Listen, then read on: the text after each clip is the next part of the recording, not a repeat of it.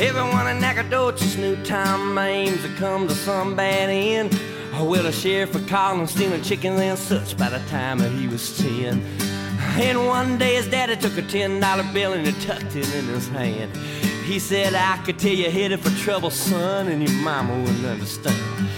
So it took out money in his brother's old bay and left without a word thanks.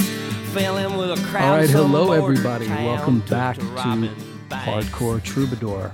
I am Brian Wallace, and I'm joined by my co-host Tyler Short. Tyler. What's going on? We've seen each other since the last time we did this. I know, right? we have in per. We've confirmed that we're both Real people the- who exist outside Yeah. the internet. Yeah. beings in the physical realm in addition to the digital. Yeah, man. Um, Inclination has had a few really sick shows, including the one you all played here in New York with the mighty Incendiary and with Standstill, and then um, your record release shows were the following weekend. Yep. Right. Tell. I Yep. mean, so hell yeah, man. Tell us. And I took a vacation. and you took a vacation. I took yeah, a vacation. I didn't have to rush home from New York and go straight to work.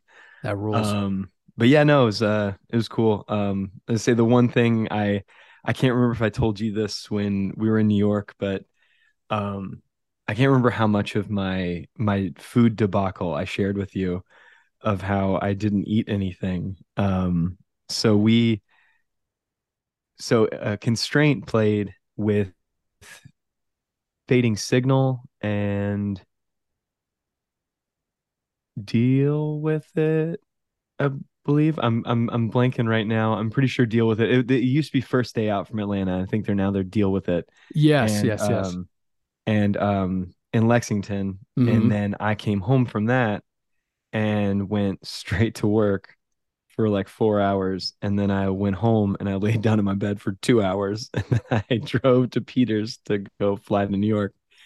Um, so I didn't get really any food all day because of the the travel. yeah. And then when we got to the venue in in Brooklyn, um, I just thought like, oh, I'll just you know eat something around the venue, and it's kind of a food desert around there, No. so there wasn't really anything to eat. So I uh, I was just kind of hanging around, and somebody had sandwiches delivered for us, but I'm picky as shit, so I I didn't even dare try to eat like. Or try to go through the well, can I get this sandwich and can I get it without like any of the things that people like on it? Um, so so uh so Colin who got everybody else food, you know, I didn't even try. So I'm I'm hanging around and then Chris gets there and Isaac's wanting to go get this um this ramen spot. And we've gotten ramen on tour before and ramen's not really my thing, but I always find something to eat there. Um, and there's this famous spot. I can't remember what the fuck he called it. Uh, it's it's the it's some famous spot in fucking Brooklyn. That, Yeah, that- yeah. It's only in Brooklyn and Japan or some shit That's right. um i i'm I, I re- I regretfully can't remember the name of the place that i walked six uh six blocks to with him in the freezing cold And very then cold. um it was very cold in new york funny how a place surrounded by water is very fucking cold in january um but uh but so we're walking and we get there and i'm looking i look at the menu on my ipod and i decide that uh oh this they don't have anything but ramen and he goes yeah it's a ramen spot Yeah, man. like well any other time we've done this i've usually find something else on the menu and now i'm seeing there's fucking nothing else on the menu so um so yeah i just ended up like kind of half jogging back to the venue and eating all the chips and salsa in the green room um which got me through our set and standstill but then halfway through incendiary i legitimately felt like i was to collapse on my fucking feet um but uh but yeah no it was cool but i will i will share it. so on the walk to to ramen spot Is was it it's- Ichiran? Is that the place? yes there it is that's yeah. that's the name of it that's the name Famous of the place i didn't eat it's Yeah. apparently it's apparently great and everybody else had a great time eating It's there, incredible. Yeah. i didn't know if putting i didn't know if ramen for the first time in my life should be eaten on an empty stomach before i'm going to jump around on stage and scream I mean, i thought that might end up with that ramen all over the stage it is a very rich broth. But yeah. so um, I'm just gonna say, like, me eating before a set is very different than some other people eating before a set. do you think though, to be fair, right? Since you said ramen's not your thing, would you have tried it even if you didn't have a show right after? Yes, absolutely. Okay. All right. If I didn't fair. have a show right after, and also if I had just eaten anything else that day, Yeah. if I just had anything else in me, I think I would have been fine. But the fact that that being the only thing in my stomach, and then having to jump around and run a mile while screaming, I uh, didn't think that would be a good idea. Um, but on the walk there, on the walk there, man, dude, you're gonna love this. So on the walk there, it's so cold, and I only brought a hoodie Of course. because I honestly didn't think I was gonna be walking six fucking blocks in in in Brooklyn. Um, and I only brought a hoodie because I kind of didn't want to have to like fuck around with a jacket on the plane and shit. And um, anytime I've got my jacket and a hoodie, I'm like trying to like stuff my jacket under the under the seat with my backpack, and just didn't feel like screwing around with the jacket. So I was like, you know, I'll be fine a hoodie. I'm not gonna fucking go exploring or anything. And I was wearing the shirt I was gonna wear for the gig because I'm a person who I play in whatever clothes I'm wearing that day. hmm So I had the shirt that I was gonna play in underneath my hoodie, and we're walking, and I was like, God, and I'm so fucking stupid. I'm complaining to Isaac, like, uh, I'm, I'm my dumbass is wearing a fucking sleeveless shirt right now under this hoodie, and I'm I'm freezing. So we walk like another block, and Isaac just goes, "What sleeveless shirt are you wearing under that?" And I said, "Frostbite." The irony's not lost.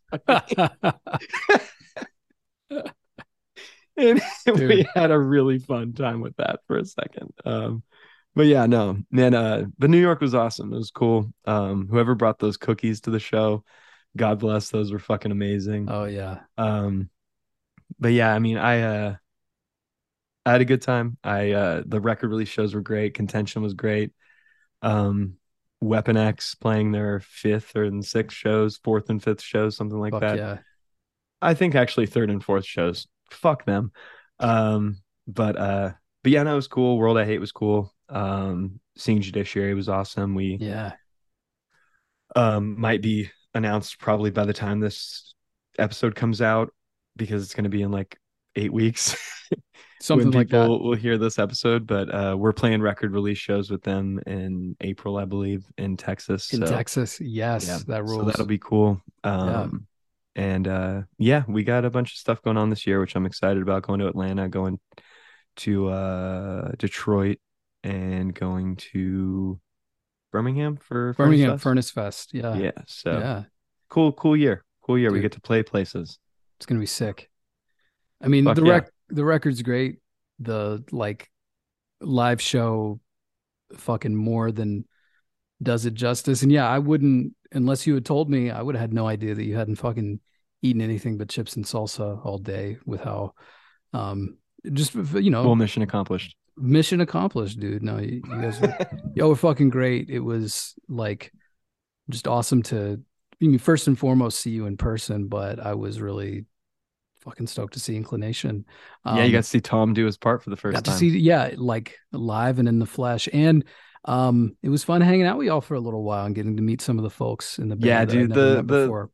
the hotel hangout afterwards was, It's the best. fantastic. I feel I feel like I know like everything about Louisville now, so I'm ready. You know, if you know if and when the time comes for me to make a move, um, because I was also realizing too, it's it's a funny thing. Like me and uh, Peter were having just a little like side conversation about being old, um, and like he'll do that. dude, the last time I was in Louisville was for Krazy Fest 2002, um, which is 21 years ago now. And that's Yeah. just unacceptable because, to be clear, there's been a ton of fucking killer shit in Louisville, including LDB fests that I um, should have gone to, especially pre having a kid, um, when, when things are a lot harder now. But um, always a place where I had a good time, but realizing like, wow, an entire generation has passed since I've um, been to this town. Who played Um, that year at Krazy Fest? AFI, um, Most Precious Blood. Um, what else do I remember? So it was the Was that the year at the Water Tower? Is the water tower the one downtown or the one kind of out further?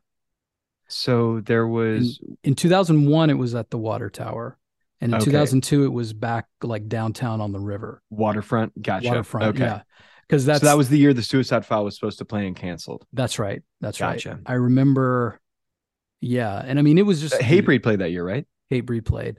Um, That's that's a famous Hatebreed set. Dude, it was so sick. I think Peter might have gotten a fight at that. I'm not sure. I could be speaking for him right now. I could be speaking There out of turn. I just remember There's I- there's a statute of limitations here. That is probably fine. I came with um I came with two friends who are um mostly civilians um but just like liked a few of the bands playing and um it was kind of funny to have like my worlds all together that weekend um but I do it's just interesting the the sets that I remember the most are I remember MPB because that was the last time I got to see them with Tom um even before we were friends I think it was a little bit towards the end of his tenure as a singer um, of MPB. And um, I remember AFI's set just because it was so fucking good. And Davey looked like a god. And he was walking around all weekend in the hot sun with a uh, with a black umbrella to shield himself from the sun. Um, which I think some people were clowning on, but I thought was great. Also, this was peak 2002. And if you weren't there, you'll have to understand how fucking stupid everything was. There was like in between set games or some shit like that. There was Oh, a there was a there was a makeout contest, and I remember Hunter Weeks from Love Is Red being all over that. You know, there's uh, fucking a lot of faux hawks and and really tight three hundred dollar pairs of jeans, um, which was which was never my thing. But you got to understand, like some of that kind of came with the territory in the early aughts, and um, yeah, it was a great time. But yeah, that was my last time in Louisville. Not not just for hardcore, but period. Um, Damn, I'm I'm confusing that year with this with the next year in 2003. I don't know if I've ever seen the 2002 uh lineup, and now I can't even find a fucking flyer for it. hmm. Let me see real quick if I can pull something up. I'm really interested in who else played. I've got a bunch of random um let's see who else played that year. I mean, they I don't know I don't know if this was always a thing, but I felt like I haven't- was Was did AFI cover uh that this might have just been a time that AFI played the waterfront on a different time, but apparently AFI covered uh Inside Out uh, at the waterfront on a, on on a tour where at, maybe it was at a crazy fest. I can't remember. I don't remember that. I You know, a what else? story of AFI doing that in Louisville at least. You know what else I remember from that weekend? Thursday played on the last day, on the Sunday. Um, and all the all the, you know, last day bands were like there was no hardcore on the last day. It was like Yeah. Elliott, Thursday, um I think Onelinedrawing, uh, you know, Jonah's band played. Um I remember the Rocking Horse winner. Anyway, um Skip from Turning Point had just died. No shit. And I had never made the connection that Thursday is named after the Turning Point song. Um, Really? At least at that point, I had Yeah. not made that connection. And I remember Geoff from Thursday giving like a very, because also, you know, this is pre, I mean, not pre internet, obviously, but pre smartphone. So, like, he was like communicating the news to people Mm-hmm. at the fest on this like Sunday afternoon. Um, and gave like a really beautiful emotional speech about Skip, um, about you know the influence of Turning Point, you know, not just for New Jersey hardcore, but everywhere. And um, you know, then talked about how yeah, we're named after the Turning Point song. And here's my dumbass who always just thought like they're just named after a day of the week. How artsy. Um, but it was from the Turning Point song. Um, I remember. I remember Bane reach the sky. Reach the sky, Sick of It All, snapcase, Stretch Armstrong, Hope Con. That is a You found it. fucking. Yeah, and that was like the it was like the first night was all those bands. Yeah. Um, so like it it was killer enough just from there, and then you know it's interesting to uh, here now I found it too to look at that and see like what, just frankly like man, what's still around and I mean, what's not. legitimately, it's it's diminishing returns for me every day. Yeah, same. And I mean, First day, the- I'm there for the whole thing. Second date, Black Widows, Converge, AFI, uh, MPB. That's maybe it for me. And I think I watched Dillinger Escape Plan just to see if they would do something crazy. If you'd run all over people's Um, heads, yeah. Yeah, and all I do remember is I always really enjoyed their cover of uh, "Rebel Yell" by Billy Idol, and that's all I can remember from there. But That's yeah, pretty cool. fucking dude, Tiger Army, not my thing. No, Um, you know, well, you know, it's it's saying something, and again, it's like no disrespect to the people in the bands, but it's like when you're looking at a band that played a fest and like they don't have a Wikipedia page. Um, that's not the end all be all measure of anything, but it is like it's just interesting to be like, I feel like, dude, fucking corn on macabre was on every fucking fest that I went to never heard of that. or and and and I mean, and there's no reason for you to have, but it was one of those things like, or I've here's I've never met anybody that truly loves the band Nora, metalcore band, from 2000 to 2002. I they saw that everything. I saw that band 12 times and I never tried to see them once. dude. Like, fuck, that was um, that was that was so many bands that I I, I don't want to get beat up uh, for, for Yeah. mentioning right now, but I no, I'm, could. I'm sure I'm, I'm gonna find out that I up. Fucked with the wrong person or like said something, you know. I don't think Nora's coming for you, my dude. Probably not. Or if anything, they'd have a laugh about it because I'm like, yo, look, Nora, you were fucking more successful than any hardcore band I've ever been in.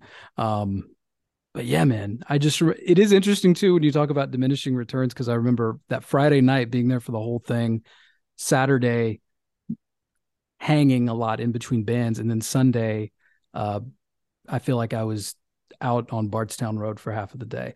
Yeah, I would Um, I would watch Elliott and Small Brown Bike. I think that might be it. Yeah. Um but it was a blast. And oh, here's the other thing I remember about that weekend.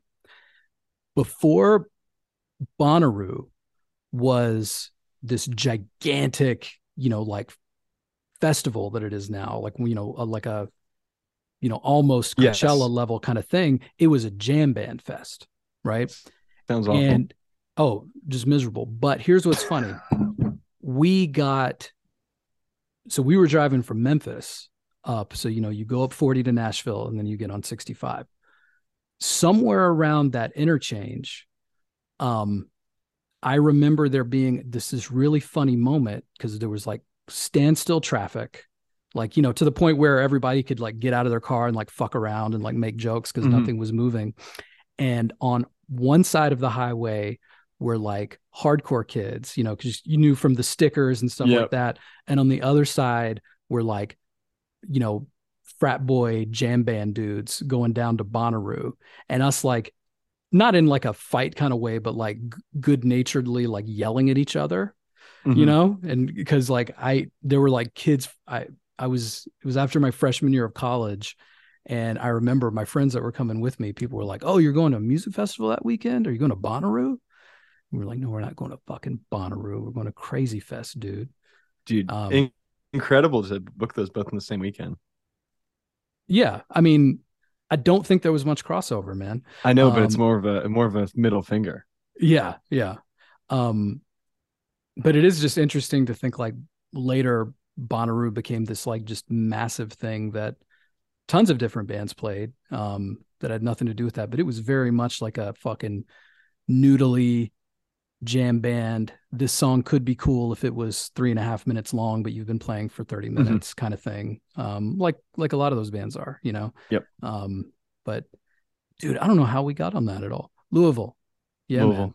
I was on my way to. Louisville. Fuck yeah. But I got to go 2000, 2001, 2002, all three of those years to Krazy Fest. And it was, it was such a fucking blast every time. Before my time, my dude. Yeah. I mean, and I was young. I was, that was me aged 18 to 20, I think. So I was young and full of life. Tom actually found, I think he posted it, he sent it to me from somebody's Instagram, but a bunch of us at, from Krazy Fest 2001, it was a bunch of Memphis, Nashville kids um, staying at like a shitty Red Roof Inn. And so, of course, we had to take like our like crew pick Mm-hmm. outside of the hotel, but he was like, Brian, is this you? Because he had never seen me with hair Yeah. before. Um, and I think I was wearing like a fucking Skid Row Youth Gone Wild t shirt and just Didn't like, fit you too, right? Of course not. Um, Yeah. and the it's funny, like you got to wear a really tight shirt, but I had on huge shorts. Mhm. Um, I was not, you know, my way of dressing was not very indicative of the style of the time. Um, at least not in the summer. I definitely had a track jacket that I wore at all times Mhm. later, because everybody wanted to be Wes Eisold. Um, yes, I mean, and who was I to? people still do. Oh yeah. Um fuck. But yeah, that was my um those were my like immediate like high school and post years and Krazy Fest was like a really fun memory of some of that. I should see I've got a box full of pictures um that uh and I think some of them are from some of those Krazy Fest years. I should go through and maybe see if we can recognize anybody or just see what's up. Yeah, I've got a Movielife shirt from one of the years uh, Peter got. Peter got a Movielife shirt at a. Goddamn, I'm looking at other years of Krazy Fest and I'm just making myself mad. So you want to talk about Steve Earle? We should talk about Steve Earle. So, like, dude, that's a great transition, by the way. We're becoming more professional every time we do this. Um, we're going to talk about Train A' Comin' today. Yes. And this is a special record for a lot of reasons. Um, I mean, I got some notes here, Tyler. Um, but my, you know, I guess starting with just like our relationship with it, this was not a record that I had spent hardly any time with before doing it for this. And it's interesting. Really? The one after, I feel all right, Mhm. um, I've spent a lot of time with, but for some reason, like I don't think I ever owned this one. Um, Mhm. and this being, you know, like the first, the first album after Steve gets sober, Yeah. um, kind of the relaunch of his career after some really rough years. Um, and I think I knew that, but it's just, I, I don't think I've sp- had spent any significant amount of time with it until I was listening to prepare for this episode. Yeah, you see, with me and getting into Steve in the streaming age, like, like really getting into like all of my years spent listening to Steve Earle have been in the post uh getting Spotify six, seven years ago.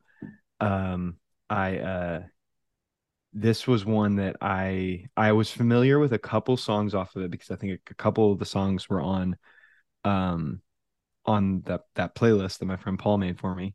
Yep. Um and we'll get to which songs those were when we get to them, but uh I um this was one that as I was going through the chronology after I'd broken out of my I feel all right and the mountain and uh Townes and Copperhead Road like bind that I was in where I was like these are the ones that I know some songs off of so I'm going to hang with these cuz I'm afraid to listen to the other ones. Mm. once I'd broken that bounds and I was just going through chronology I uh I spent a lot of time with this record. I uh I actually think this is a good intro record to Steve Earle.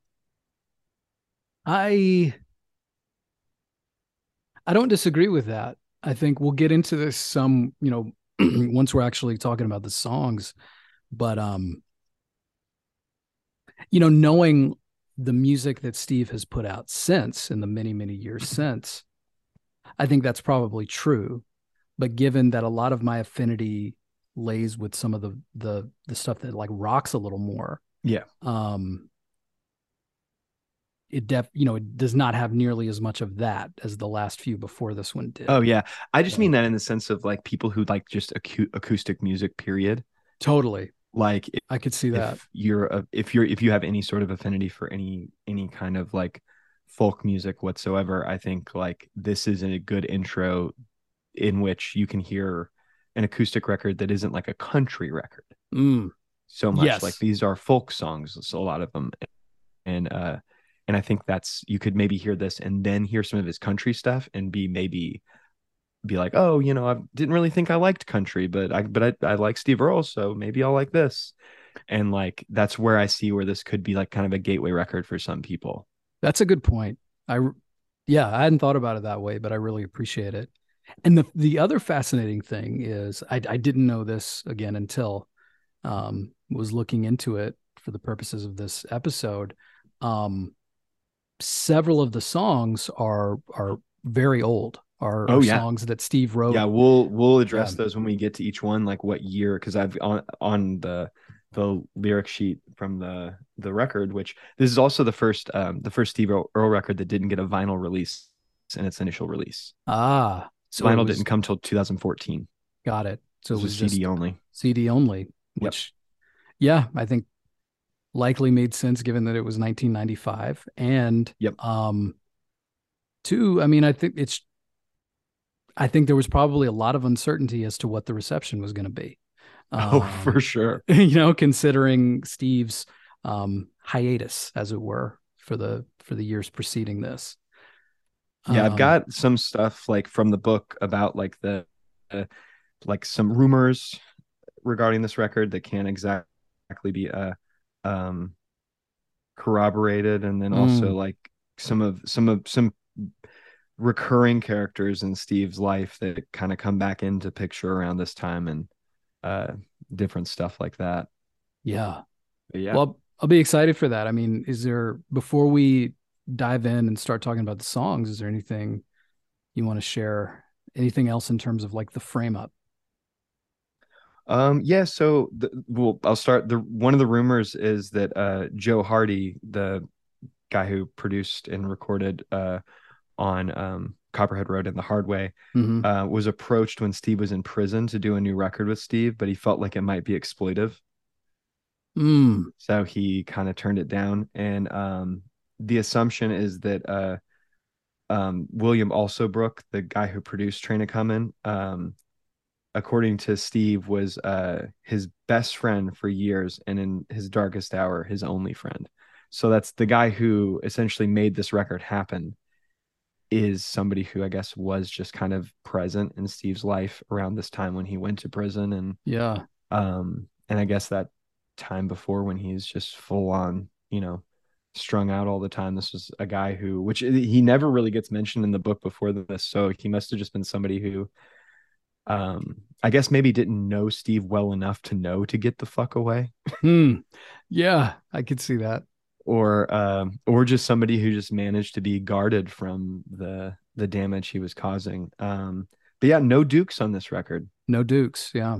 the um Norman Blake and Peter Rowan um who uh Steve had a little bit of relationship with uh, Peter Peter Rowan they had a little bit of relationship from their Nashville days um but apparently they had talked there. they were friends and they had talked about doing a, an acoustic record like they'd been like really like being like man we should do like an acoustic record that's like you know just root stuff and like you know take into like you know all this you know Irish you know folk stuff and Yeah. really just like run with it. It'd be it'd be awesome if we me and you could make that happen. And then this Bill Alsobrook guy like called them up to like work on this record. And apparently they had this moment where like they're in the recording studio and they're recording it and they're like, Hey, remember when we said we should do a record? I think this is it. This is it. We're doing it.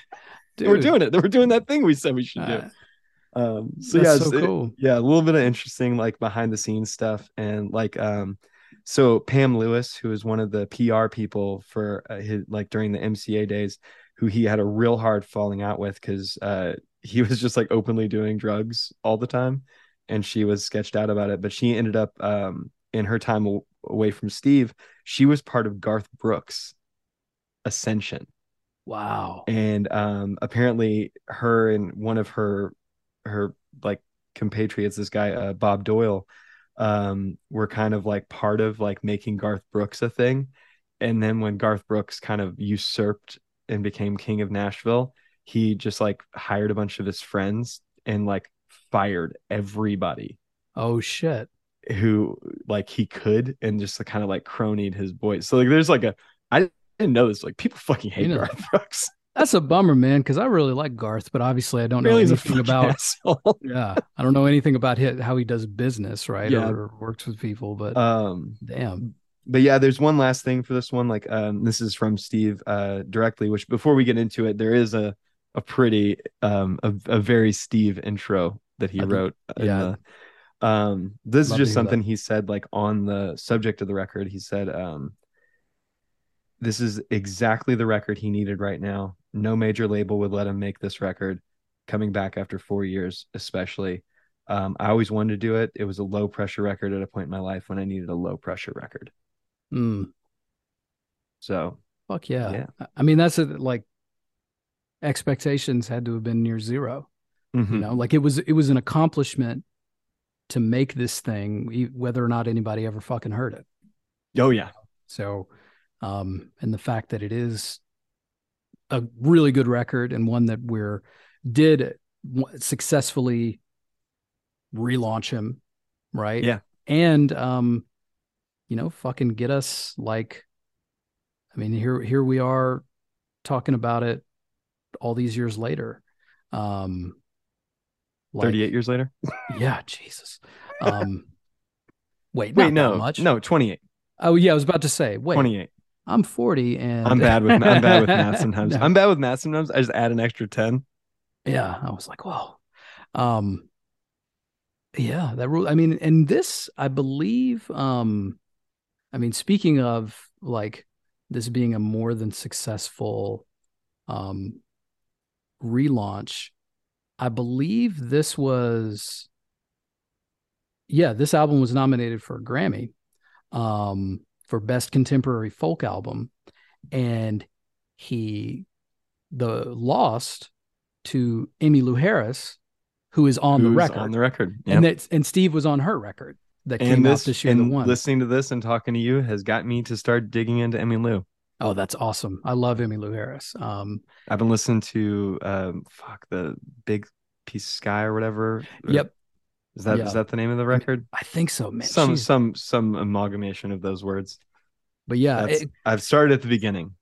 That's awesome. Yeah. Um, I think, I mean, I do think that's just so cool because it was kind of like, you know, they were in a position too where like each other's win was their win because Steve Yeah. was on Emmylou's Mhm. record and she was on his. Um, and so, yeah, it's, I mean, fucking low pressure, but it turned into such a huge victory. I think for yeah, Steve, I know both for sure. both professionally and personally um Mhm. to to to know like i can still do this sober um and so and in many ways do it better than it was at least the last few years that that he was playing so right on man um well you ready to dig in Yes. So so you're gonna love this, and we'll we'll have something to even talk about just off the first line of this introduction that he writes, which is amazing because it's such a good snapshot of this time in 1995. So he says, from the jump, this ain't my unplugged record. I made most of these songs up before I was plugged in in the first place. I hitchhiked to Nashville from Texas in November 74 and began my higher education in the pickin' parties that went all night nearly every night back then. I had good teachers and I learned fast. In those days, I made up songs and then when I went out and played them for anyone who would listen, simple. It wasn't until 82 that anybody would let me make a record. Some of those old songs have been dusted off for the acoustic tours over the years, whenever I was feeling out of touch and I needed the money, and my favorites are here along with a few new ones and a few covers. This is what I used to do, and it is what the great players of this record do every day of their lives come hell or high water. But make no mistake, this ain't no part of no unplugged nothing. Gotta hate MTV. which just rules because a year later he was doing an mtv Yeah. special Mhm. Yeah. um that's amazing i Mhm. love it Yeah. yeah Fantastic. But I just love just the thumbing his fucking nose all the time. dude totally because you mentioning that like i it might not unplugged was a fucking a huge fucking huge thing. thing. and it just it Got my al- parents into Nirvana. yeah and and thinking about this in 95 it had already been huge but i do i Yeah. believe nirvana's unplugged after kurt cobain's death clearly took on like i'm sure sold way more copies and you know there's been so much like mythologizing of it in the years mm-hmm. since because he they recorded that in late 93 so literally just and he died in april 94 so just a few months before he died. And people talk about like you know the place was decorated like a funeral. There's like candles lit everywhere like you know the Yeah. person that we're used to screaming and diving into the drum set is like you know playing this like very somber set and doing you know like lead belly covers and stuff like that Yeah. um and so that put it on the map but like so many unplugged records in those years. I mean, I'm partial clearly to the Nirvana and Alice in Chains unplugged records, which I think are masterpieces, but like um yeah, it was like such a part of like the cultural like zeitgeist of like popular music at the time. Um so it just I love so much that Steve was like fuck that. Yeah, You no, know, I like- literally from reading this, I knew you were gonna have something to say about that. dude it rules i just remember this has nothing to do with steve or whatever but it's like it's interesting that unplugged because it kind of you know i guess jumped the shark and became so huge and all of a sudden now like everybody had to do an acoustic record even if they had never touched an acoustic guitar before Yeah. You've got people like Steve who had been like grinding and cutting his teeth as a singer songwriter since the 70s being like oh like I was at these like all night parties and you know spending 12 years before anybody would even look at me um you know cuz cuz I was just a guy with an acoustic guitar and now you're like fetishizing this thing and love it yeah. and then the other side of it is I remember there was a joke on this is just going to show you how my mind works. I'm going to like forget you know my keys, my passwords, really important family stuff, but I remember a joke from Beavis and Butthead in 1995 um which was they watched the Iron Maiden video for uh Hell is from here to eternity and um you know approved approved of it. And at one one of the lines was yeah I bet if Iron Maiden ever did unplugged they would say we're not unplugging the explosion machine dude. That's what got us here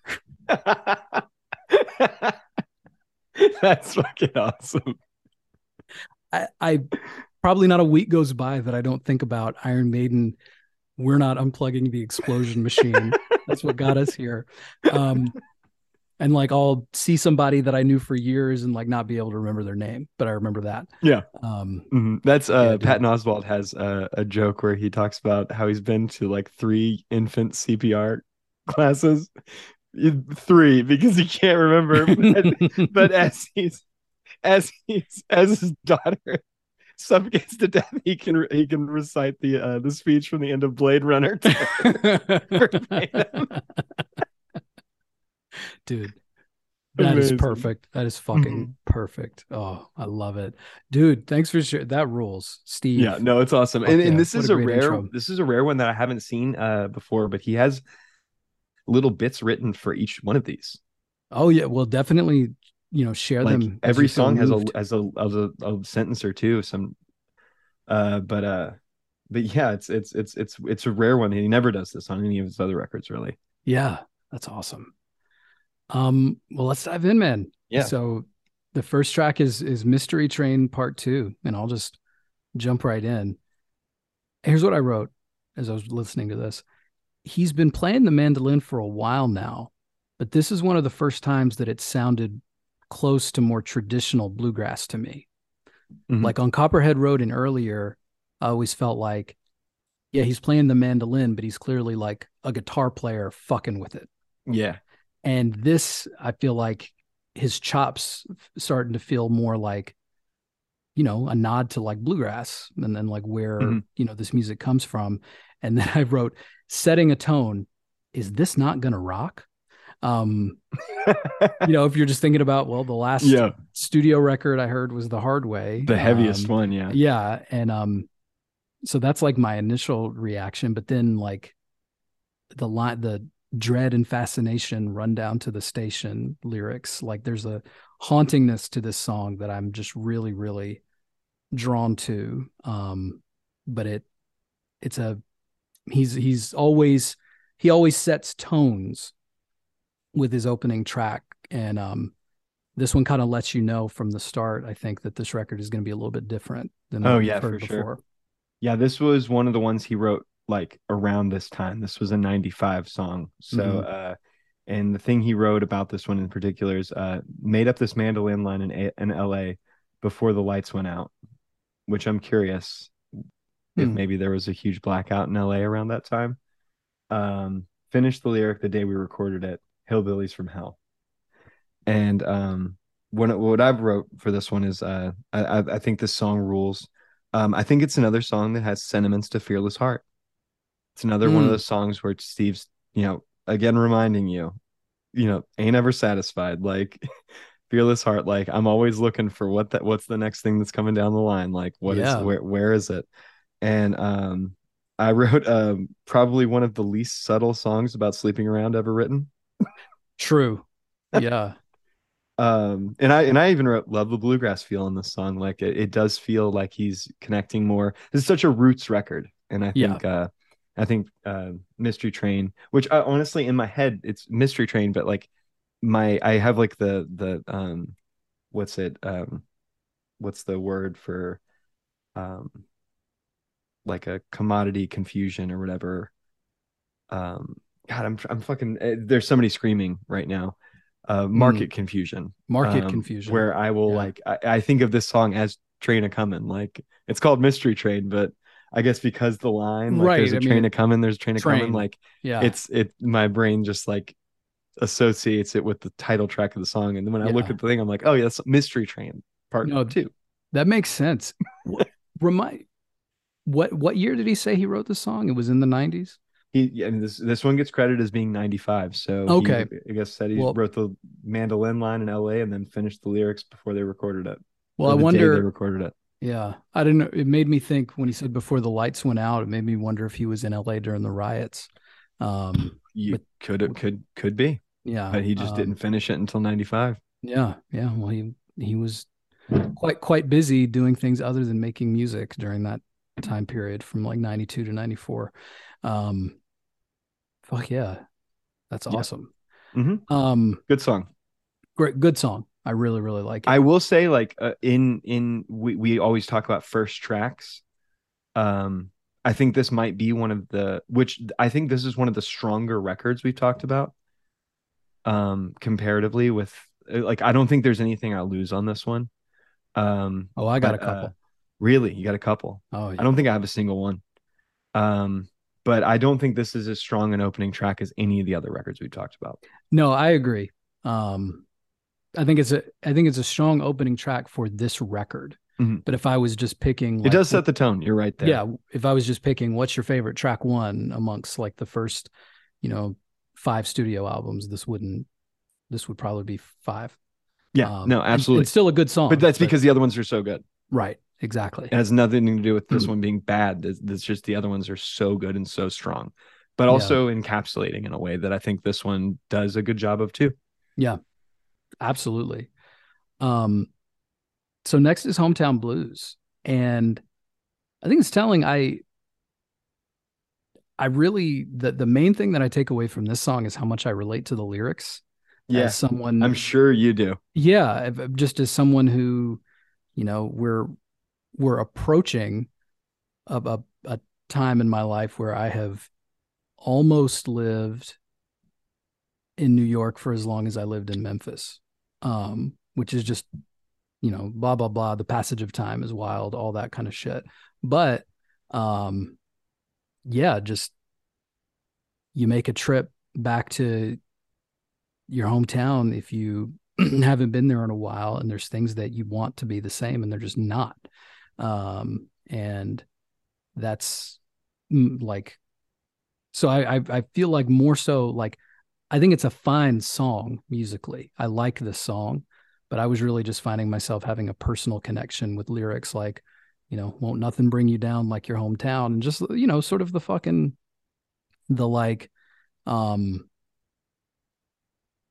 what is the word I am looking for? Sort of the the the contrast, right, between like, you know, loving a place, loving so much about it, but then also just having to admit like a place a, a city or a town is a is as dynamic as a living being. Like some things are going to be the same with a, with a person that you were close to 20 years ago but there other things are going to be different and that doesn't mean anything's wrong like Mhm. Shit keeps moving regardless of whether we're around for it or not um and i think he captured that really well and it just makes me think like steve you know having kind of had era like youth in texas and then you know all that long time in nashville and now has been in New York for a very long time. Um, just kind of those eras of his life because he writes about all of them. Yeah, I mean, so he he talks about hitchhiking in Nashville in '74. He Mhm. writes this song in '77, Mhm. and um, what th- what he wrote about this song for the the liner notes is went home to Texas and no one remembered me but the cops. Dude, it's the fucking, you know, it's it's my old ass going to Memphis and going to a hardcore show and standing there with Jimmy and being like, "Who's that?" And him being like, "Brian, this kid has been here for 10 years now. Shut the fuck up." like you know like yeah, Yeah. like be be humble nobody gives a shit who i am you know what i Yeah. mean so Mhm. um that's real that's such a great line i love yeah, it I uh one of the, things I wrote about this is um I wrote that uh he's got so much swag. This is a stream of consciousness I wrote for this is Mhm. he has so much swagger on this song. Um, fuck, I love this record. He can really competently play anything. he really can yeah dude Yeah, fuck him. fuck him fuck him one day we're gonna get steve on here so we can just tell him fuck you to his Fuck face. you, and then log off. the ultimate goal mission mission accomplished Yep. um Yep. I'm just thinking too, it's just like, God damn. What he was writing the most of these songs, aside from the covers on this record, he said when he was a kid and when he was Mhm. like uh, you know, a nobody, no, you know, nobody would even let him put out a record because he said that was 77. Uh, the next track, sometimes she forgets, uh, he wrote in 79. Seventy nine. Yep. Um, and What he wrote for this one, I can't remember. Th- that's fascinating because this is one that I hope I hope he made some money off of because it got most famous as a Travis Tritt cover. Oh, really? Um, that is, yeah, like you know what's funny is I did not know it before, Mhm. And then when I went, I went and listened to the Travis Tritt version, and I was like, I definitely heard this on the radio at some really? point, like as a kid. Um, That's funny. I wrote just a damn good country song. And the other thing that I like about sometimes she forgets is it works like Steve did it here on this record with, you know, acoustic, fiddle, mandolin, pretty minimal. I could also hear this song being really good as a rocker. Yeah, I too. can kind of hear that. Like, yeah. Yeah. Um Travis Tritt didn't quite rock with it, but like a little more clearly like country radio, like more Mhm. polished than what Steve did Yeah. with the original. Um, but yeah, if you look up this song, you'll see Travis Tritt fir- first, and then Yeah. like you know with Steve Earle credited as the songwriter. So Huh, I'll need to check yeah. that out because Yeah. uh, I don't I don't think I'm a Travis Tritt fan, but I'd be interested to hear uh, his version. yeah, it's worth a listen. Um, yeah, I say I really like the fiddle on this song. Um, I think it's a great love lorn song, hmm and um, I think the backing vocals are really great on it too. Yes, Um, but I had a thought: Is this song problematic? I mean, yeah, It's pretty problematic, right? this is not the only song in his catalog that would probably fall into that category. yeah, but like this is one that's like, it's not good. it's not okay. Uh, yeah, you're right. But no like wonder. the idea, like the idea that you should just keep trying because sometimes she forgets that she does like to, I guess, have sex too and go home with with guys. Like, it's not really great. Yeah, and th- this tells you a lot about culturally why this became a like minor country radio hit then Yeah, in, I believe it does. in the 90s. Yeah, Jesus. Yep. Um yeah, Steve, what the fuck, man? Um Seventy nine. 79. I wrote Earle says he wrote this song in 79, which I can hear. And I think that's a definitely more of a reference to the lyrics than the music. Yeah, I mean, it's not a bad song, but I mean, I just sometimes I hear it and I'm like, Yeah, man. Oy. Uh, yeah, love suffice it to say he wouldn't write this song today. absolutely not. I not. don't think. Um, and it's not one that makes it into set lists. Yeah, I can't imagine he would play this song Yeah. nowadays. Travis might though, but we'll see. I don't know. Mhm. Um, I don't know what Travis Tritt's doing nowadays. Um, let's talk about Mercenary Song. this is the oldest one of his songs on this record. Yeah, and I think what year does it say? Seventy four. Seventy four. says uh, I found the original lyric to this recently on the back of a Sirocco's pizza menu. So I guess I wrote it at work. God damn it. Working at Sirocco's Pizza Yep. in 1974.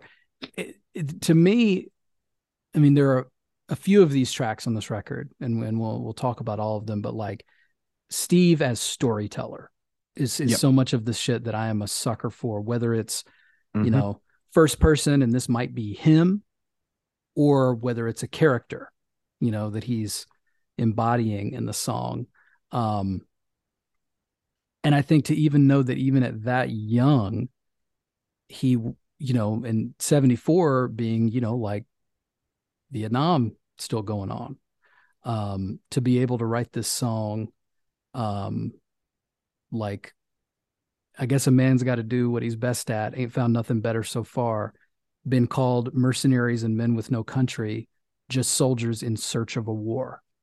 Um, yeah, like it's you know it's it's the shit that hits where you look at that and you're like, this could be lyrics to a fucking hardcore song or like a crust song, um, and it like Oh yeah. embodies both the like cynicism of war and like just the kind of the I don't know what I call it like nihilism, right? Of a person who's just like, this is Doing all I can for money. yeah, this is all I can do. So Yep. fucking pay me and I'll take care of whoever you need me to take care of. Right. Um, but yeah, I I really, really this is not my favorite on the record, but it's up there. Um, and I think the storytelling really, really gets me. This is my favorite song. Nice. I don't think I would have picked it. This is the Um, first song I ever heard off this record too. Oh shit. Yep. Tell me tell me more about that. It was just on the playlist and it just it hooked me. The chorus, the chorus is uh, stuck in my head all the time. Yeah. It's it's so fucking catchy. Under the flag of the greenback dollar or the peso down Mexico way. Yeah. Can't relate to anything more than that, man. Yeah, man. It's so it's so real. It's so honest. It's such a cool it's such a cool fucking song. It's Yeah. so simple. There's like there's literally like it's four lines, four lines, five line chorus, four lines, five line chorus. Like Yeah. it's so simple. It's so it's so cool. I I, I it's amazing lyrics and I yeah, this is just this is my favorite song on this record. It's it's it's one it, this is a uh this is a must hear song for fans of Steve Earle. Yeah. I agree. Like if you're if you're making a you know, an, an LP length playlist of stuff you want to put on it, this is likely a song that makes it. Um I mean LP length like yeah. dude if I were to make Maybe- a playlist of must hear Steve must hear Steve Earle songs it's to be like 40 50 songs. Yeah. Okay, a double LP then. Um Yeah. no, got to be longer. but I mean, I think that's part of the fun is like forcing yourself to choose, Yeah. right? Cuz I'd probably find myself being like I got to pick from eras, you know, like let me get some early rockers, let me get some later rockers, let me do some acoustic stuff, but this would be um I think I think from this record Yo, I- when we talked on uh, Aviator, like that's such a good greatest hits record. It really is. Yeah. Like you could have somebody go through and like listen to the studio versions even of of his Mhm. set list, right? Um and be like, you're getting the best of what he was doing around that time. Sans Yeah. one song that we don't really care for as much that he pretended like that was gonna be the last song he played that night. Um, like, but that but that live version is sick. it's sick, dude. It's fucking sick. Um yeah, and it makes me think too like I love what he does where he's able to both make there's like political commentary in this song without beating you over the head but Mhm. then also the mercenary could be a metaphor right for so many things like even if you know thinking about steve and his life at the time Yeah, that he wrote absolutely. this even if he's not going out and fucking killing people for money it's just sort of like all i know how to do is play this fucking guitar Mhm. so tell me where to go and i'll do it you know um and all the things he had to do to just make a living Yeah. before he could actually start getting paid for his own music right Mhm. um incredible Fantastic. yeah. Um Goodbye is a song, the the track that comes after this, that like musically isn't one of the songs that really like hits me the most. Mhm. But I think about this a lot through the lens, you know, of Steve's sobriety. Um, and just how powerful it is. It's like, yeah, there's oh ton- yeah. there's tons of songs about breakups and about Mhm. like the pain of a relationship being over, but being so fucked up that you couldn't even remember if you said goodbye. Yeah. Um, that there's like a very like dark kind of regret in that. And it's like this made me There's some think, good context that I've got on this song too. I'd love to hear it because this is um this is one of the new like not this is a song he This wrote 95, yeah. yeah contemporary not not previously right so Mhm. yeah tell us more about it So um this song was written at Buffalo Valley Rehab Center and it's apparently about Teresa Ensenat, his former wife, um, who we have deduced a relative of hers as who the hard way was dedicated to. Mhm. But she was uh, a big help with producing and helping with his records, kind of uncredited um around that time. Um and somebody he clearly loved a lot, but was massively destructive in the relationship. yeah he says this is the first song he wrote clean Yeah, I can believe it because Period. he wrote it in the rehab center. Yeah. Um, and the the thing he wrote for this one is I told un, underlined told you I couldn't remember. yeah they're kind of like i don't want to talk about it Yeah. um yeah this feels like this feels like he's working through the steps Mhm. right here like Oh, this yeah. is this is this, this is is- resentments. yeah absolutely This is a uh, this is a personal inventory. Mm-hmm. absolutely um so it's More resentment of himself, but yeah, oh for sure it's you gotta forgive um, yourself. That's part of it.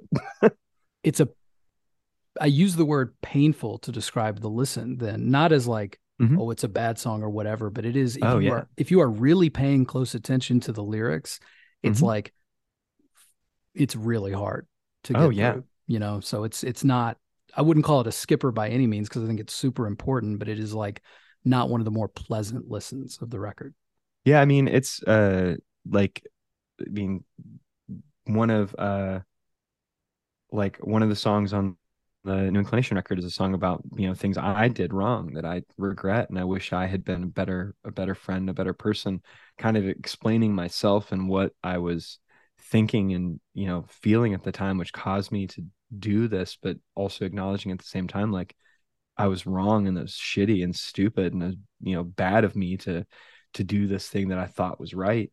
Um, I mean, in connection to hardcore, like the the foundation song "Heartless," like Mm, yeah just like the acknowledgement that like you know you are capable of doing bad too. Like, uh, I don't know. I think in music it's really easy to like write uh, in places of blame, Mhm. um, and it's hard to write in places of accountability, which um, I feel like he does a good job on this song with dude and I uh I one one thing I uh I wrote I wrote I forgot how I forget how much I like this song Mm, because it is one that is is such a a hard one to listen to but the guitar work is really nice and I love the harmonica yes. on it but but um but it is something that like I do forget. Like one thing I wrote is uh and I think like on I think it fits here on a different record um in a way that also explains why that isn't one of my favorite records but it is one I like but I feel like this song would fit on Washington Square Serenade. Hmm. Like when I hear this song it's one of I, that's where I feel like this song could fit on a different one of his records musically Yeah. at least I'm gonna keep that in mind when I go back and re-listen to Washington Square Serenade because that's an interesting thought. Um, but yeah, it's because that's something I think about a lot when we're doing these records is like if if a song feels out of place, I try to think well, where could this song fit? Where would Yeah. this song and, and not saying it's this song's out of place on this record, but sometimes I'll hear like w- when I heard the uh the um the the harmony that he uses and that he well a harmony on the early tracks record that he reuses on uh in uh Poor Boy and I feel Yeah. right the next studio album we'll talk about but um just hearing these these different recurring themes and even if it's just like a, a- something that hits my ear in a way that I'm like oh that sounds familiar but I think it's just it sounds like it might fit somewhere else too and it's fascinating that you know, yeah, and it several songs could fit somewhere else, but that this record still feels as cohesive as it does, considering Mhm. we're talking about a 20 year span Oh yeah. of when of when song. You know, i'm just thinking about how wild it is to have Oh, shit you've been sitting no, on- it's impressive. yeah 1974 had a and not just sitting on had a, a whole career of other material that you've put out between here and there and then dusting those off recording them and combining them with some shit that you were like just now writing um, and a few covers which we haven't gotten to yet but which will, which will be coming um, super impressive Oh yeah. um, so the next song is another old one though um, 75. 75 tom ames's prayer it probably won't surprise you that this is another one i really like because i am Story such a damn sucker for these story songs Mhm. and i think i appreciate that this one has a slightly faster tempo oh yeah, yeah. 'cause Picks up. it picks up because you know there's some there's some slow stuff on this record and i think it's excellent slow stuff but this picks it up a little bit um the line that i wrote towards the end just so fucking hard um and you know i ain't never prayed before but it always seemed to me if praying is the same as begging lord i don't take no charity Fucking hard as shit, dude. you know um Yep. and then you know who in the hell am i talking to there ain't no one here but me like yeah. like That's so cool. It's so fucking cool. like so like, it's just a damn I- i'm just impressed again at the it is so easy for a storytelling country song to be corny as hell Oh yeah. i mean there are thousands of them but steve does it and it's just like i'm hooked i'm like listening to every word you know Mhm. Yeah, it's uh, uh it- it's also just it's so impressive to me. One of my favorite uh I mean Drive By Truckers are one of my favorite bands um for the sake of the their ability to tell stories in rhyme. yeah And Yeah. I think this is such another a, a good example too of a of really good story in rhyme. Um, he wrote this was uh, written in the girls' dormitory at Lon Morris College in Jacksonville, Texas. His grandmother was the dorm mother. huh So yeah. Um, but yeah, And no, it's, it's it's I wrote just fantastic degenerate song. i know and well So just- cool. his grandmother was the dorm. Imagine like a like a young girl in in college staying in the girls' dorm and then like coming upon Steve writing this like dark ass song, you know, and being like, upbeat oh, no, it's cool. song about a real piece of shit. "Oh no, oh no, no, it's sir, what are you doing here? Oh no, this, this is my grandmama. She runs this place. Um, Yep. ma'am, you've got to stop bringing your grandson to work with you. Um, that's it's amazing though. Yeah, yeah, great song, rocks, dude. Absolutely fucking rocks. rocks. Um, next song features our girl Emmylou Harris. Yep. Um, Nothing Without You. I this is not one of my favorite songs on the record, I- but Kind of same for me, but The- it's it, it's still good. it's still the what I wrote, you know, and this probably tells you a lot. My favorite part of the song is the way that Steve and Emmylou harmonize on the chorus. Um, and that's really all I have to say about it. Yeah, all I've got is a cute little track. Cute little track. I Uh, like but dude, the the cutest part about it is the thing he fucking wrote for it though. It is so it's so sweet. Um, the first time I met Emmylou, she came in to sing on Guy Clark's first album. She gave me half her cheeseburger. I wasn't the same for weeks. Fantastic. that fucking rules. That's Yeah, the shit precious, you remember. dude. Oh it's my it's, god. it's just it's a cute it's a cute little song. It's Yeah. it's fine. If if in my thing is if if to me it's one of the weaker songs on the record, Mhm. but it's still good. Yeah, I, I agree. I think this is one of the weaker songs on the record, but it's still good. Um, I mean, we're getting into this is a so the next song, "Angel is the Devil," um, is a skipper for me. Really, this Yeah. is one of my favorite songs on the record. So, yeah, I don't have much to say other than I know this was one of the the four songs that Steve wrote in the '90s. Mhm. um, 92. 92 and i i think it's a little boring but tell really, me Really? I think tell, it's catchy as hell. uh, tell me tell me why it's one of your favorites I just think it's really catchy, and it it it puts a smile on my face. That's one of the things I wrote about this song. It it literally makes me smile. that's awesome Like uh, what what he did right for this one is uh, one of only four songs written during my vacation in the ghetto. Mm. Now me and John A. Lomax have something in common. We both ripped off Lead Belly. That rules. So some somewhere in there he's ripping off Lead Belly. Lead Belly's like enduring influence in just fucking everything. Um, from Steve Earle Mhm. to Nirvana. That fucking Yeah. rules. Mhm. Um yeah, man. I mean, I I yeah, I think it's a skipper for me. Um, yeah, it's not. It, I skipped no songs on this record, even the the the, the instrumental song. Yeah, I skipped two, and this is one of the two. Um, so next is a Beatles cover, Yep. which is a song that I I'm not a huge Beatles guy. Um, so I only listened to their original as Mhm. I was preparing for this, and I can confidently say that I like Steve's version better than the Beatles. I think I do too, in a way. Um, I think they do it. He does a good job of making this song his own. I will say this did get me to revisit Rubber Soul, and I fucking I am a pretty big Beatles guy, and I I forget. I love that record. That's awesome. When I think of Rubber Soul, I forget how many songs are on it that I like. And Yeah. uh, but yeah, I I also grew up with my mom fucking listening to the Beatles constantly as a child. So Yeah, I, I, I, think. uh, Oh, go ahead. I mean, I just I've got that affinity for it that I will always have. Yeah, I just never really. What's interesting is I think I grew up around like you know the the the earlier the cheesier pop songs, you know, of the Beatles, which are I know, love those too, though. I mean, you know, great in their own right. Yeah, Mm-hmm. blueprints for so much other rock and roll that came after it. Wouldn't have the um, Clash without mm. it. Oh, absolutely. um, I- like I can be. That's the thing. I am firmly like not a hater.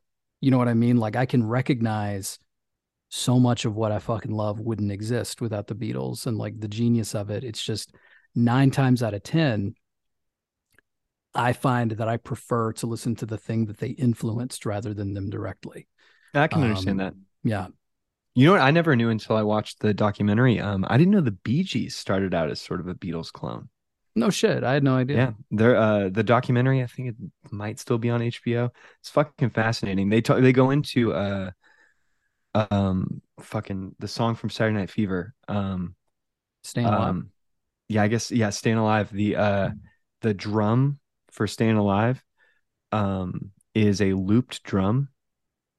And the way they had to do it is they took some drums that had they had recorded because the drummer had to like go home for like a family emergency while they were recording this record. And um they had to take they took tape, the tape of the Yeah. drum track, and they stitched it together and they ran it through the room to play the drum track in a, on a loop. The first time drums had ever been looped. Dude. That's incredible. BG's, Gees figured out something that changed hip hop. Yeah.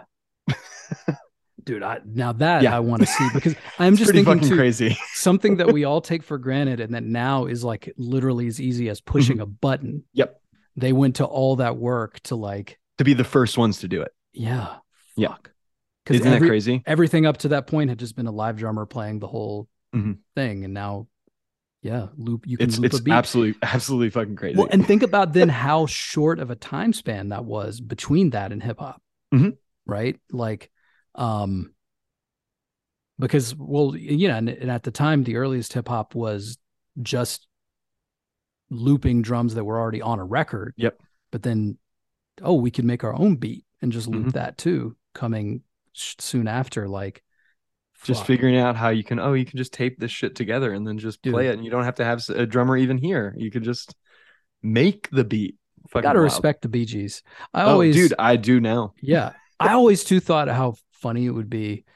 Like me and some of my friends have a thing where we just talk about like, you know, singers with weird voices that have become like iconic, right? And just how funny it would be because like we've all been hearing the Bee Gees since we were kids and that like falsetto, you know? Mhm. But like, wouldn't it be funny though if I was like just at work, people were like, Oh, Brian, you have a band? And I'm like, Yeah, if you want to come check us out or whatever, we're doing a show. And then for just like me to get up there and be like, like, you know what I mean? Like there's Yeah. something that feels even more jarring than like, you know, a hardcore band. What we do, Or- yeah. or, yeah, you Yeah. know, like no, for sure. be like, oh, that was interesting. Um, Dude, all right. Now I'm gonna look that up. Um, Yeah, it's it's it's a pretty good documentary. It will make you cry though, because uh, um, spoiler alert, only one of them is still alive. I did know that. Was it the Gibbs brothers, right? Is that their yeah. yeah. Uh, Morris, Barry, and fuck, I'm forgetting the other one's name. Um, but uh, but yeah, um, also Morris spelled like Maurice, pronounced Morris. I guess Pronounced that's maybe a fucking Australian thing. dude. Um, Barry Gibb though, dude, not gonna lie, so good looking, Handsome man. so good looking, unbelievably good looking. So folks, you come for the Steve Earle um, folk country Americana talk, and you leave with hardcore and the Bee Gees. That is Yep. that's what hardcore troubadour delivers. Um, Tangents. tangents. We're gonna once we get up to 200 listeners, we're gonna have a party that's gonna invite Barry Gibbs. Um, Um, I will say for the for the the the Beatles cover, he wrote, uh, "This is the stuff I cut my teeth on." Middle class white boy roots music. dude, I So- love. I just fucking love Steve. Like he's so yeah, He's so funny. So funny and so the, just Mhm. the exact opposite of pretentious. You know what I mean? Like there's there's no pretension in any of this. He's able to be like, yeah, man, this white boy, roots white boy music. roots music, incredible. yeah. Um, so next is another cover, but this is an an instrumental Mhm. um by Norman Blake. What I wrote here is this is cool. It also kind of makes me miss the Dukes and their electric guitars. I can, yeah, I can hear it. Yeah. I uh um he wrote Blake and Blake, shut up and learn something. Um because this apparently was like he was like fucking around with this Mm. like this um structure of this uh this song. This um this roots, I think it's an Irish folk song of some sort. Mm. Um, but uh what I wrote for this is this song makes me feel a sense of impending doom. yeah. Which I think Well, like, leads into the- which I think leads into the next song really well. Oh, leads into the next song so so well. Um, that's why I really appreciate its placement. Mhm. like Oh, in the record, like where it Mhm. goes, I think is perfect. Um, the next song, Ben McCulloch, um, this is my favorite song, I knew it. I knew Yeah. it. I have it fucking written down. dude.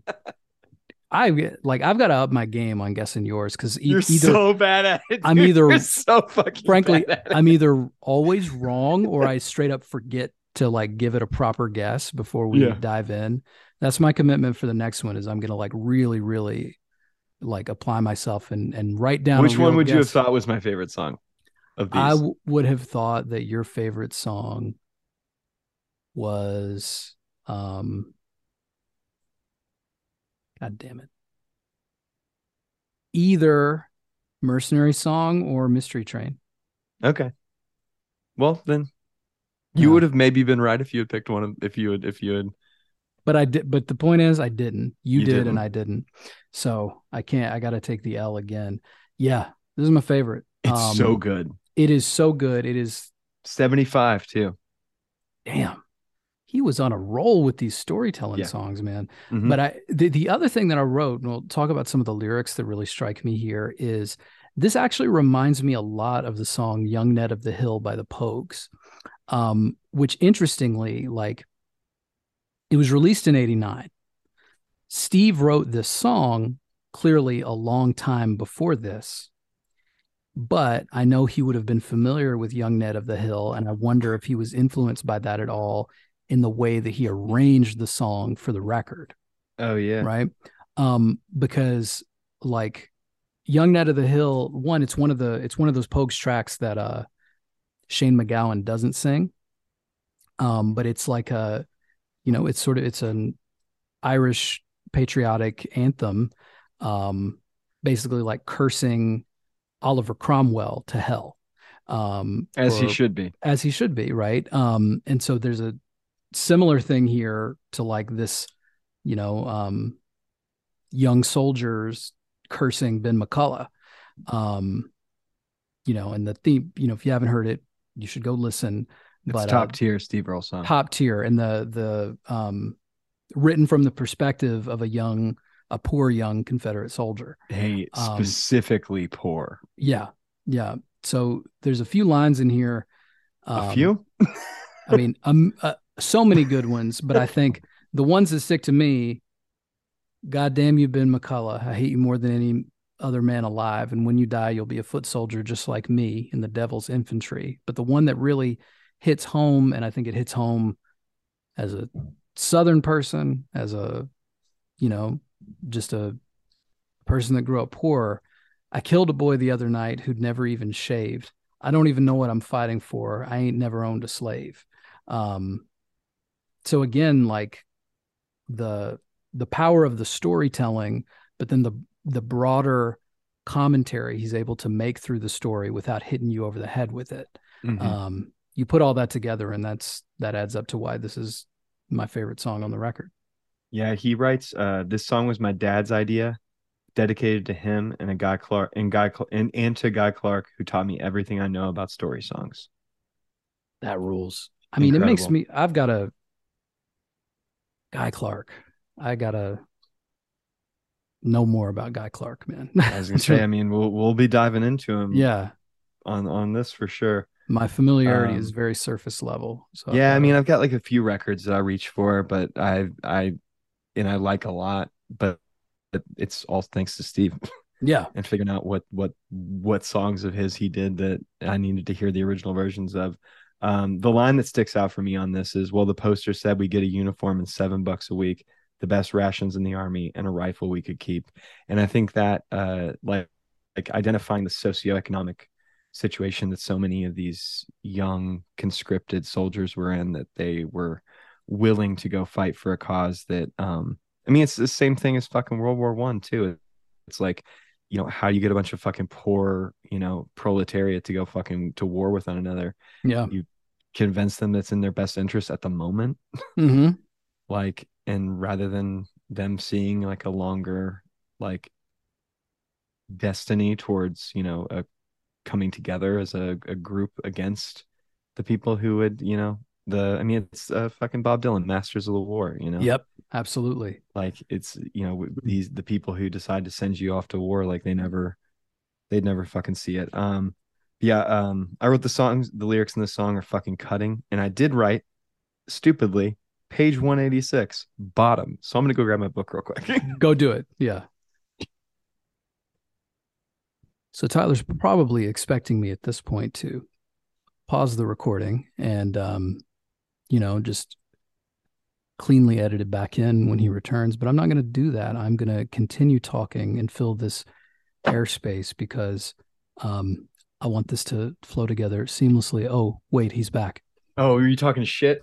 Um i was pretending like i was talking shit to make you oh, you motherfucker.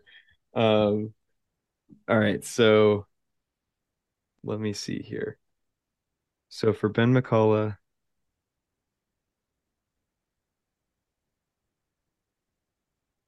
Okay. So, um, okay, so the, fuck, I'm trying to figure out why I even fucking wrote this down now. I'm I'm a, I'm an asshole. I think this might have just been, oh, this is just fuck, I'm stupid. Um, because I'm, I'm looking at this. Oh, 186. I'm on the wrong page. I was on 187 looking at Dude, the this is- bottom, like like this doesn't make any sense. this is riveting radio right now God, I'm gonna sh- I'm gonna fucking kill myself. Um. So yeah. Oh, I just wrote down. uh, He he. There's things about Ben McCulloch in the book. Um. So yeah. So later on the discs, he rolls out another epic story and song Ben McCulloch, also from '75. One of those songs fondly remembered by the Bishop's Pub uh, crowd. Born in 1811 in Tennessee, raised in Arkansas, the real Ben McCulloch is considered a heroic Texas patriot for his service in the Battle of San Jacinto. So, um, he didn't in, in here it says he didn't arrive in time to join his friend Davy Crockett at the Crockett at the Alamo, unfortunately. um, which so you can imagine. I know like Mhm. Texas is like crazy about making you learn about the Texas heroes. So imagine Yeah. Steve was raised learning about this guy being fucking awesome. oh yeah Um, and uh, so yeah, as as a member of the Second Congress and the Republic of Texas's first legislator, a brigadier general in the Confederate Army. He was killed while leading a division in the Battle of Elkhorn Tavern on March 7th, uh, 1862. His body was returned to Austin, where he is buried in the state cemetery. Uh, set in the Civil War, Steve's first venture into the lore of the war between the states. He would explore in much depth later. Um, yeah, so um, yeah, it's uh, Ben McCulloch is a real guy, and I'm sure Steve was, was raised up learning that this guy was awesome. Um, Yeah. because Texas makes you do that. dude. Um, yeah, I mean, yeah, they. I think you have to take Texas history in Texas. Oh, yeah. Well, they do it.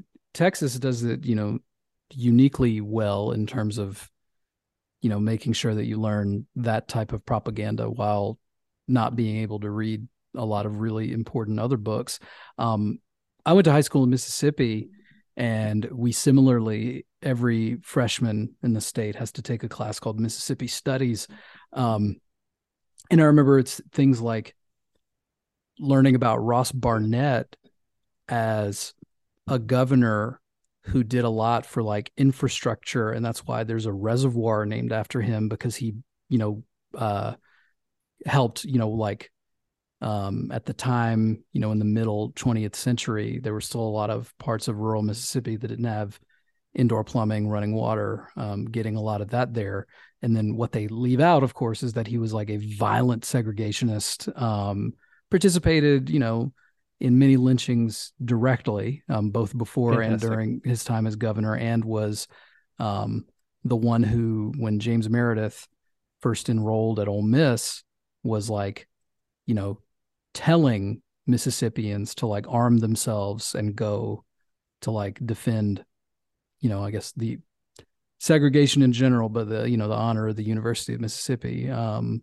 where uh, you know, like against you know the inv- invading federal national guard that was trying to let this black man go to school there. Um so yeah just stuff like left out all that stuff. That wasn't those weren't things that i learned until later but i certainly learned uh, so i can see um i can only imagine then in in the texas history classes you know the the official approved stuff um the kids had to learn and i can just see Steve fucking seething, especially, you know, as he learned, if he knew then or as he learned, you know, a little later who who Ben McCulloch Cool, actually it really was. Yeah. Yeah, yeah. Fuck. Um, I I loved that line though that he shared. Like, did not make it in time to join his buddy Davy Crockett at the Alamo, unfortunately. Well, I think I kicked in the unfortunately, but Oh, uh, yeah, but still. the sentiment was there. It fits right in. I love that man. yeah, fantastic. Yeah. So great song. Um, Mhm. Ben McCulloch. Absolutely. Um, Ben McCulloch, fuck you. yeah. Yeah. So after this is the second of my two skippers, Dude, which no. is a, a cover of Rivers of Babylon by the Melodians. Come on, man. I fucking love this cover, dude. I fucking love this song. Why did I just feel like this whole again? I, what I here's what I wrote, and then I'll stop. I love Emmylou Harris. Other than that, I find this weak, and I'm just glad he didn't try to go full reggae with it. Oh, I dude, okay. So first of all, I, I wrote I love this cover. I love this song. I love that this exists. So I'm gonna f- tell you frankly to fuck off. Tell- All right, here we Um, go. dude okay so i one of my all-time favorite fucking records like if i had to, like a desert island record for me is the harder they come soundtrack Okay, this song is on it the the og version of the song is on it i i fucking love ska and reggae I love ska and reggae too, man. okay That's part of why I don't like this.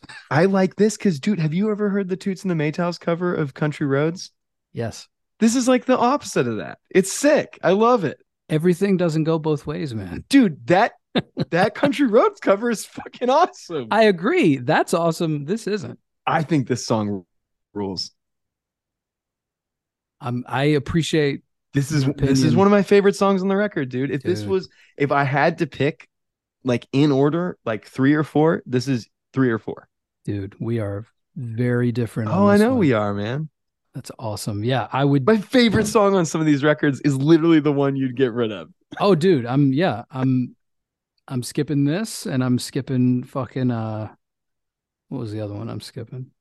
Uh, Um, Angels the Devil. Angels the Devil. Yeah, those are. I'd just get rid of both of them. That's me. I'm cold, cold hearted, but I do Ruthless appreciate. I would not want. I'm you know in in terms of defending myself, I would not want that to be interpreted as I don't appreciate ska or reggae. I think I just don't think this works. I think it Um, works so well. Yeah. Well, he wrote on this um, Hillbillies in Jamaica. Ain't you ever heard of the Blue Mountains? I don't I don't think I get it. I don't get Um, it either. But is there might but maybe he a- thought he was being funny, I think. I wonder though if there is a reference to like, you know, hillbilly music and reggae as poor working people's music comes from a very similar place. Um, which I that I can deeply appreciate. Mhm. Um right on, man. Well, y'all will have to decide for yourself. And this is the kind of thing, again, we can because we're coming towards the end of this episode, we can tell who's stuck with us through the end because this is the type of thing I'd really be interested. Who do you agree with, Brian or Tyler, or are you somewhere in the middle and think both of us are a, being a little over dramatic about this whole thing? I mean, I'm being Um, over dramatic all the time. I am too, um, but about specifically this Rivers of Babylon cover on the Train A' Comin' record. Um, well, so he closes with one more cover, uh, Tecumseh Valley by the mighty Townes Van Zandt. And, you know, what you were saying um, about Guy Clark earlier, I feel similar. Like I'm a lot more familiar with a lot of Townes Van Zandt stuff, Mhm. but I think there are times that I go back and I want to listen to Townes. And then there are times that I either like the cover or what he influenced more. And um I like I think I just like Steve's voice better than Townes. Mhm. But I think I like how both the original and Steve's version here are very like haunting songs. No, yeah. I mean, it's a Um, haunting song in general. Yeah. So I think that's I, I um this is again We're talking about Tecumseh Valley, by the way. Tecumseh Valley. Say the name. yeah i thought i did my bad um but yeah this is a this is one of those where i i had heard and then again in in listening to this record steve's cover and wasn't familiar with townes van zandt's original so like went you know retroactively went back and listened to townes and i You really you weren't as familiar with the original? no i wasn't Okay. Um, I, I grew up on this song being sang by somebody else. yeah Um, well, what he By- wrote for this one is uh, I named my boy after T. Enough said. Um, I mean, which yes. is enough said which is great. Um, but uh, I I I like this song. I think Townes's version is not as good as this one, just like you. i agree Um, but I grew up with the Nanci Griffith version of this song. hmm nanci um, griffith my dad is just a CD he had. She had a couple um a couple CDs um that were in rotation in my house and one of them was a record of covers. Um one of them is uh funny enough uh, if we ever it's a record I'd like to talk about on here, but there's a cover of uh Wimoweh on it which is uh hilarious. that's funny Um, but there's also a John Prine cover on there and a really good Bob Dylan cover on there. And um, I think this song sung by a female gives it an added sense. yeah And um, in speaking of songs sung by female, if we ever talk about it, um, she does uh, "Boots of Spanish Leather" by Dylan, and that Ah. song sung by a female is a very different feeling as well. I can imagine. Okay because it's so letters back and forth. When Dylan's Yeah. singing it and he's singing what she wrote and what he wrote when she's singing it what he wrote and what she wrote very different feeling. It's really cool. She's just got this like really nice Irish voice um but uh um but yeah no um that's that's what I grew up on. So I was immediately like familiar with Tecumseh Valley. Knew it was a Townes Van Zandt song because uh growing up with because because at some point I did a dive on that record from you know listening to it when I was playing with Legos Mhm. as a child to Yeah. like reacquainting myself as an adult with it and looking into like, well, what are all these covers? So I knew the John Prine one, of course, and I knew the Dylan one, but there were a few other ones. There's a um God, I'm blanking on um blanking on his name right now, but uh fucking I know I I know I downloaded it recently to uh to to re reacquaint myself with it, but uh I don't know if I'm going to be able to. Oh, uh Gordon Lightfoot. There's a Gordon Lightfoot song on there that's really good too. Huh. Um, but yeah, I uh yeah, that's my experience with Tecumseh Valley is just that cover as a kid. But I think Steve Earle's version is really good. That's so cool. I mean, It's a great Yeah, I- story. It's a it's a- such a good story. it's such a good story. It is like a again like beautiful and haunting. And now so sad.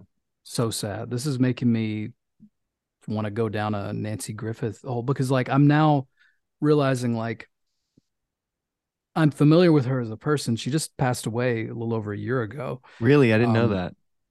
you know august of Damn. 21 but um dude the, just even reading the names of people that did duets with her over the years um you know I've, Emmylou, John Prine, Don McLean, Willie Nelson, um Adam Duritz from Counting Crows. you know, um the tr- Sick. traditional Irish band the Chieftains um and our good friend Darius Rucker of Hootie and the Oh, Blowfish nice.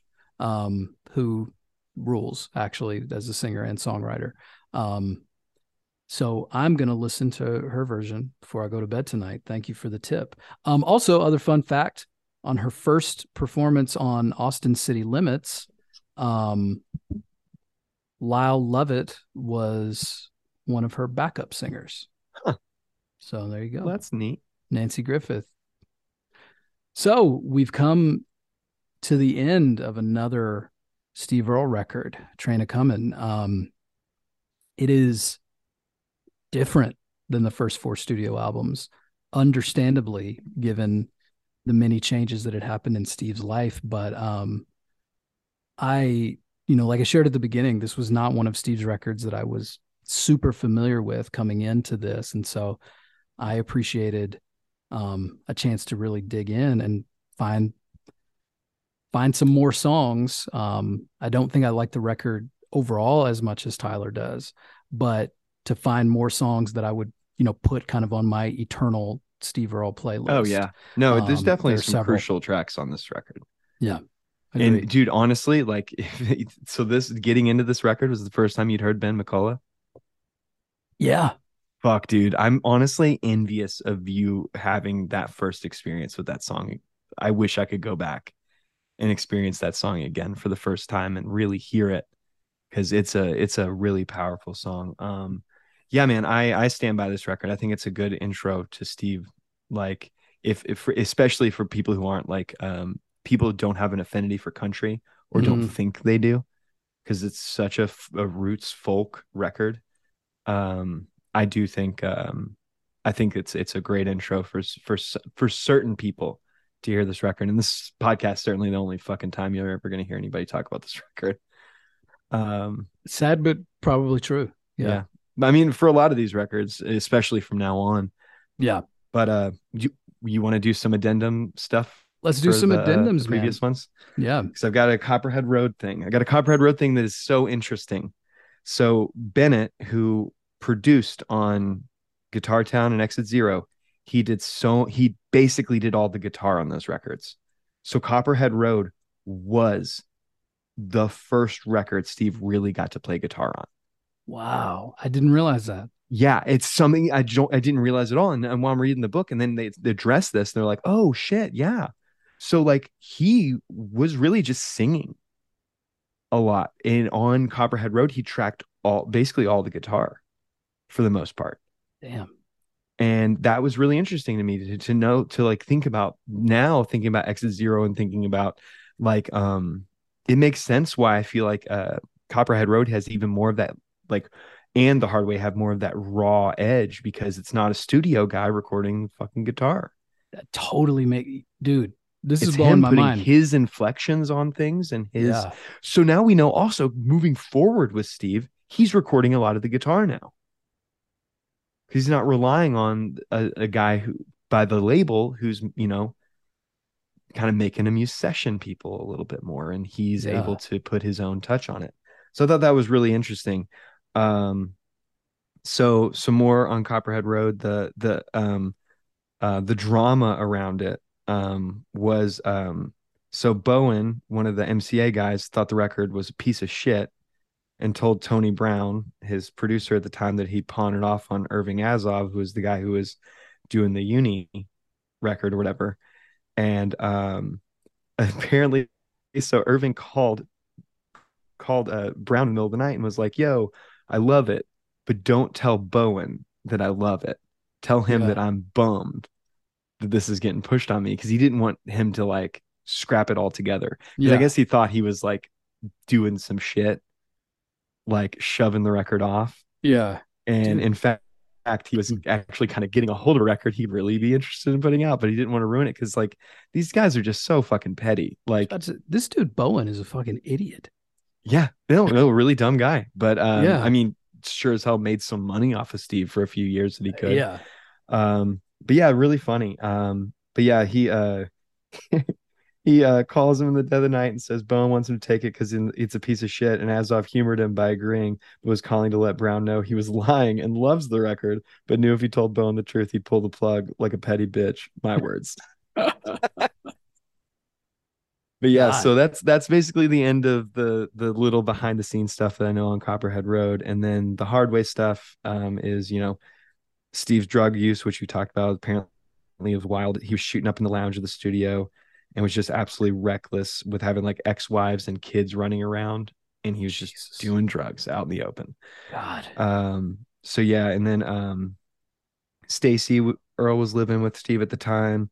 Uh apparently had uh had a hard time getting her cue on the oh yeah. So she apparently had a hard time getting her cue on the record, like when she was recording.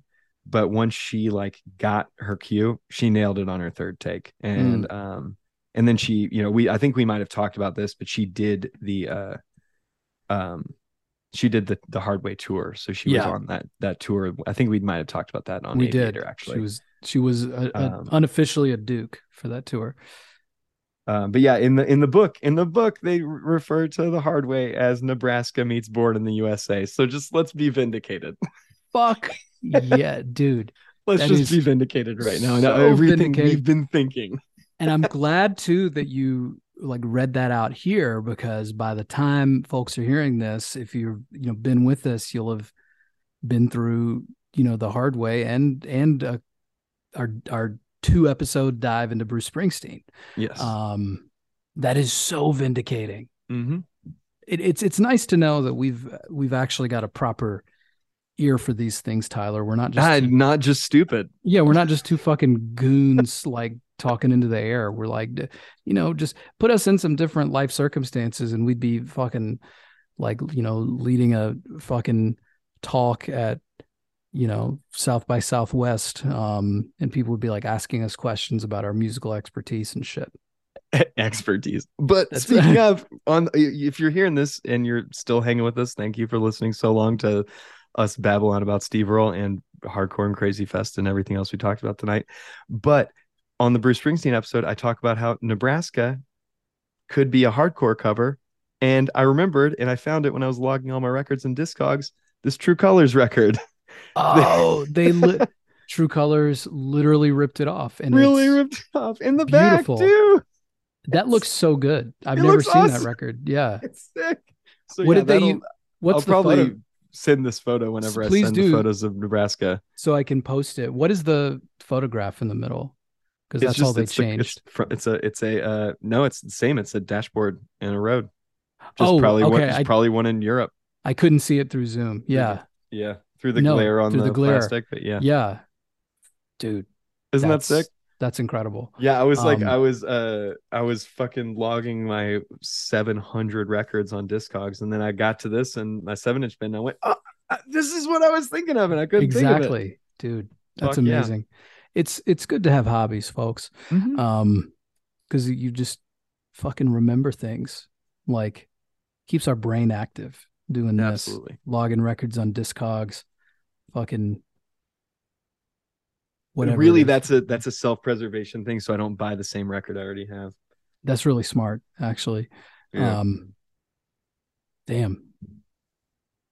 I feel like that made me think of something, but I've reached the part of the evening where my brain ceases to function properly. But dude, another fun one, Tyler. This was Absolutely awesome. fun. I really appreciate the addendums. We appreciate all of y'all for listening. Um, be good to yourselves, and we'll be back at you very soon. Fuck yeah. Peace.